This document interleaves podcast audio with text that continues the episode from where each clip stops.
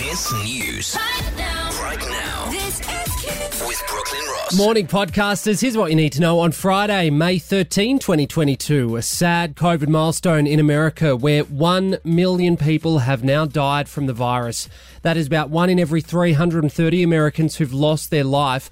A death rate much worse than countries like India and Italy, but still not as bad as Brazil. In Australia, 7,500 people have now died from COVID, a number which has doubled in the past three months.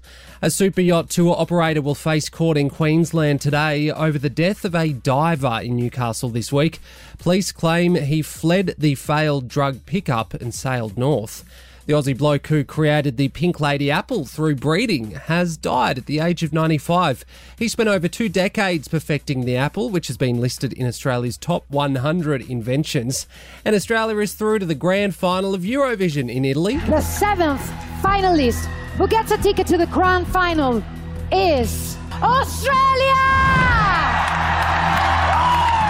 Yeah, Sheldon Riley from the Blue Mountains will now perform his song Not the Same at the big main event on Sunday. To sport, the Broncos will try to make it four straight wins when they take on the Sea Eagles for the opening night of Magic Round in Brisbane. And the Rugby World Cup is returning to Australia. The men's event will be played here in 2027, the women's in 2022. I'm Brooklyn Ross, and that's the latest from KIIS. Kyle and Jackie O.